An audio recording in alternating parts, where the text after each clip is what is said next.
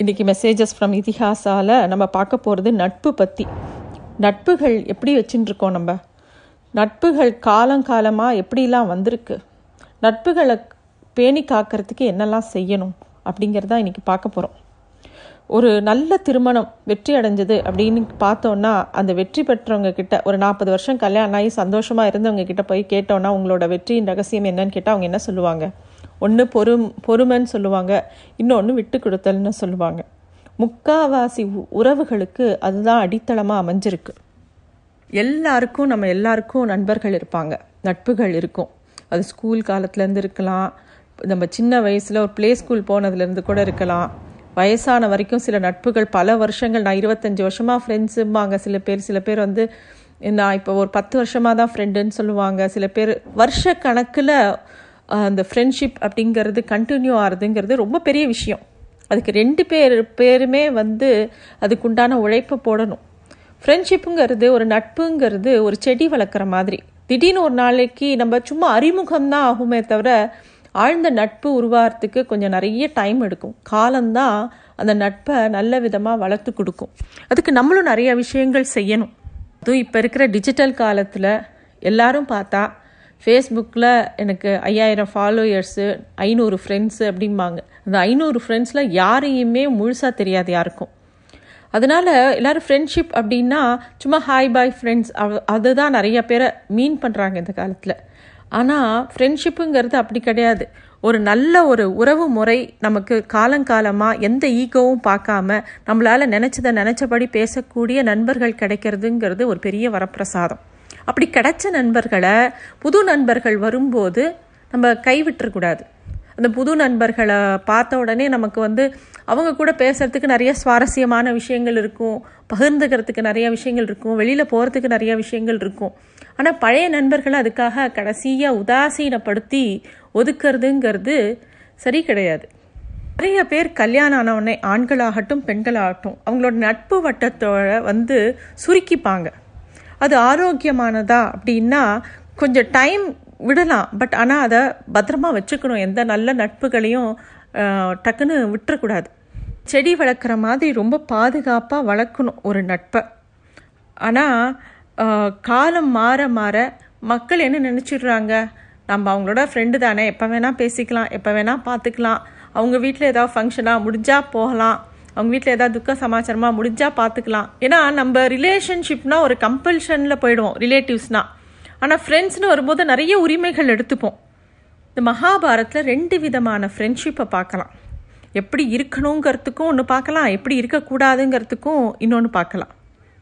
துரோணரும் துருபதனும் அவங்க ரெண்டு பேரும் ஒரே குருகுலத்தில் படிக்கிறாங்க. ரெண்டு பேரும் ஒருத்தர் மேலே ஒருத்தர் அபரிமிதமான அன்பு வச்சுருக்காங்க. அந்த அறியாத வயசில் ஒரு அன்பு உருவாகிறது வந்து ரொம்ப காலத்துக்கு நீடிக்கும். அப்போது துரோணர் மேலே இருக்கிற அன்பில் துருபதன் ஒரு வாக்கு கொடுக்குறான். நீ வந்து கவலையே படாத. நாம் வந்து நான் பெரிய ராஜா ஆனவொடனே என்னோட ராஜ்யத்தில் உனக்கு பாதி கொடுக்குறேன் அப்படின்னு துரோணருக்கு சொல்கிறான் ஆனால் குருகுலம் முடிஞ்சு அவங்கவுங்க பெரியவங்களாகி அவங்கவுங்க வேலைக்குன்னு போன அப்புறம் துருபதன் வந்து தன்னோட ராஜ்யத்துக்கே திரும்பி போகிறான் துரோணர் வந்து ஒரு ஏழை பிராமணனாக வேத வேத அத்தியாயனம் பண்ணிட்டு இருக்கார் அவருக்கு கல்யாணம் ஆகி ஒரு குழந்தையும் பிறக்கிறது. அஸ்வத்தாமன் பிறக்கிறான். அஸ்வத்தாமனுக்கு கொடுக்கறதுக்கு பால் கொடுக்கறதுக்கு கூட வசதி இல்லாமல் ரொம்ப கஷ்டப்படுறார்.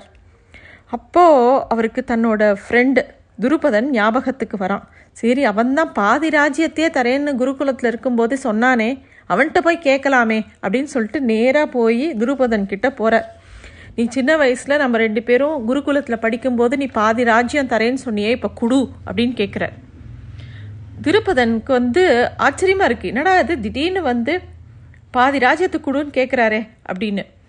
அவன் உடனே கோபமாக சொல்கிறான் அது ஏதோ அறியாத வயசில் சொன்னது. அதுக்காக பாதி ராஜ்யத்தை தூக்கி உனக்கு கொடுக்க முடியுமா? அதெல்லாம் கொடுக்க முடியாது. போ அப்படின்னு சொல்கிறார் இதை கேட்ட உடனே துரோணருக்கு கோபம் வருது ரோசமாக இருக்குது துரோணருக்கு ரொம்ப கோபம் வந்து அந்த சபையை விட்டு வெளியில் வந்துடுறார். வா உனக்கு பழிக்கு பழி வாங்குறேன்னு சொல்லிட்டு. ஓனர் என்ன பண்ணியிருக்கலாம்? அவருக்கு தேவை ஒரு பசுமாடு தான் குழந்தைக்கு பால் கொடுக்கறதுக்கு.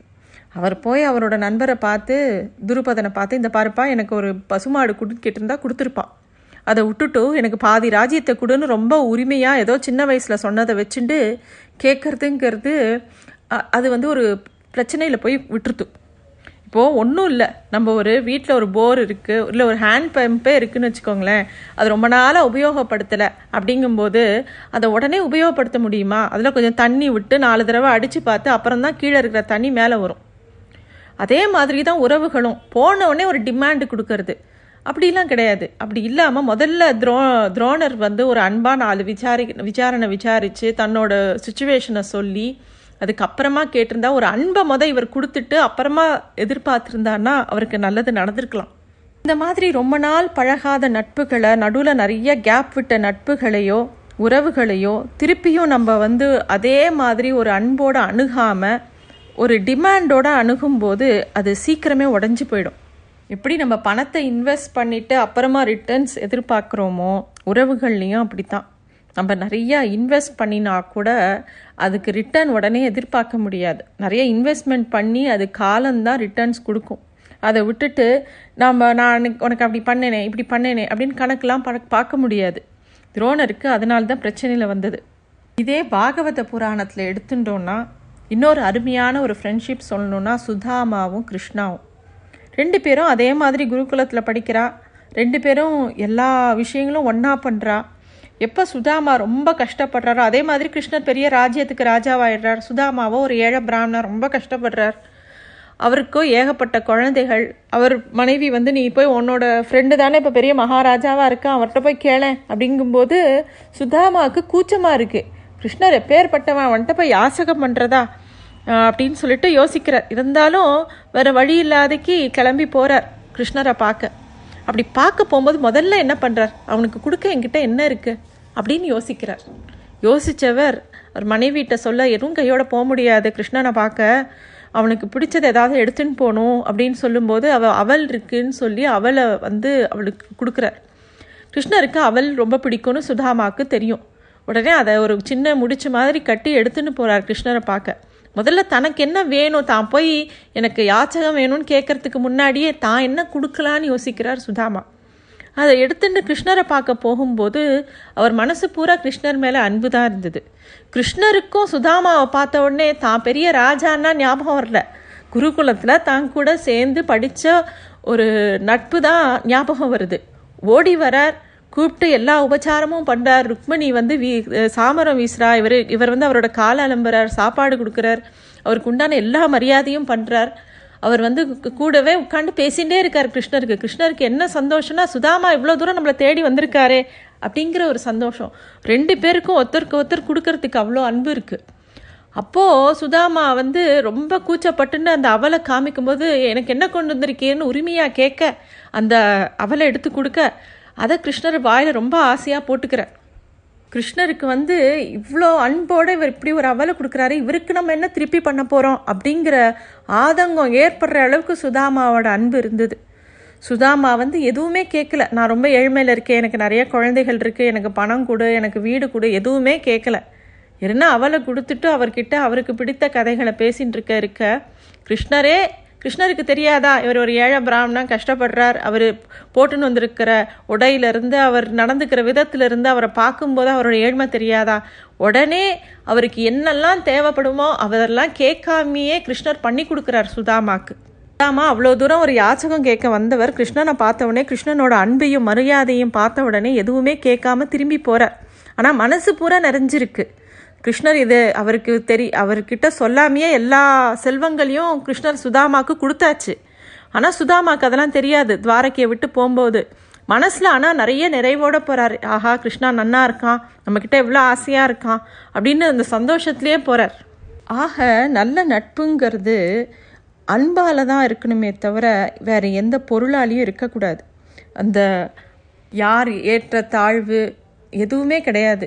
ஏன்னா அந்த பள்ளி பருவத்தில் வரக்கூடிய ஒரு நட்பானதில் வந்து அந்த ஈகோவே இருக்காது. இந்த மாதிரி எல்லாருக்கும் சில நட்புகள் அமையும். எந்த வயசில் வேணாலும் அமையலாம் அது. ஒரு காலேஜ் படிக்கும்போது அமையலாம் இல்லை வேலை பார்க்கும்போது அமையலாம் இல்லை வேலை பாதி ஒரு சில இடங்களில் நம்ம பழகிற ஏதாவது ஒரு சோஷியல் இடத்துல அமையலாம். ஆனால் அந்த மாதிரி ஒரு நல்ல நட்பு அமையும் போது அதை நல்லபடியாக பத்திரமா தக்க வச்சுக்கணும். நல்ல நட்புங்கிறது ஒரு ஸ்ப்ரிங் போர்டு மாதிரி. இந்த உலகம் நம்மளை தாழ்த்தும் போது கூட நண்பர்களால் நம்ம உயர்த்தப்படுவோம். அதனால் எப்போவுமே அந்த நட்புகளை நல்ல ஒரு நட்பு வட்டாரம் நம்ம வச்சுக்கிறது ஒரு ஆரோக்கியமான ஒரு விஷயம் மனசுக்கு. ஒரு ஃப்ரெண்ட்ஷிப்பில் வந்து ஒரு தவறான எண்ணமோ ஒரு ஒரு தவறான நட்போ ஒரு வர்ஸ்டான எனிமியை விட மோசமானது. ரொம்ப ஜாக்கிரதையாக இருக்கணும். ஆனரும் துருப்பதனும் பல வருஷங்கள் குருகுலத்தில் படிச்சிருந்தா கூட ஒருத்தர் ஒருத்தர் நேரில் பார்த்துக்கும்போது பெரிய ஞாபகங்கள் கூட இல்லை. ஆனால் கிருஷ்ணருக்கும் சுதாமாக்கும் ரெண்டு பேரும் பார்த்து காட்டி கூட நேரில் பார்க்கும்போது அவள் மனசுக்குள்ளே ஒருத்தர் ஒருத்தர் இருக்கா. ஓனர் அதே மாதிரி போகும்போதே ஒரு டிமாண்டோட போகிறார் பழைய நட்பை பற்றியோ பழைய காலத்தில் தாங்க ரெண்டு பேரும் சேர்ந்து இருந்த நல்ல நினைவுகளை பற்றியோ எதுவுமே அவர் மனசில் இல்லை. தன்னோட காரியம் மட்டும்தான் அவர் மனசில் இருந்தது. அதுதான் அவ்வளோ பிரச்சனைக்கு காரணம். எப்போ நம்மளோட காரியத்தை மட்டுமே நோக்கி ஒரு நட்பை நகர்த்தினோன்னா அந்த நட்பு கண்டிப்பாக ஜெயிக்காது. அந்த நட்பு தோற்று போகும். அதே சுதாமா என்ன பண்ணுறார் அவருக்கு வந்து தன்னோட நண்பனோட சந்தோஷம்தான் முக்கியம். தான் நண்பன் மேலே இருக்கிற அன்பு தான் முக்கியமாக இருந்தது. அதனால இன்னும் அந்த நட்பானது வளர்ந்தது. இப்போ எப்பயுமே ஈகோ இந்த எந்த விதமான உணர்வுகளும் எந்த தப்பான கோபம் எதுவுமே நிலச்சி வச்சுக்கக்கூடாது எதுவாக இருந்தாலும் பேசி தீர்த்து அப்பப்போ ஒரு நல்ல புரிதல் வச்சுக்கிறது வந்து ஒரு ஆரோக்கியமான உடம்பை எப்படி எக்ஸசைஸ் பண்ணி பாதுகாக்கிறோமோ மென்டல் மென்டலி நம்ம ஸ்ட்ராங்காகவும் மென்டலி ரொம்ப சந்தோஷமாகவும் இருக்கிறதுக்கு நல்ல நட்புகள் கண்டிப்பாக தேவை. இன்னும் நிறைய விஷயங்கள் இருக்குது அடுத்த வாரம் பார்க்கலாம். நன்றி.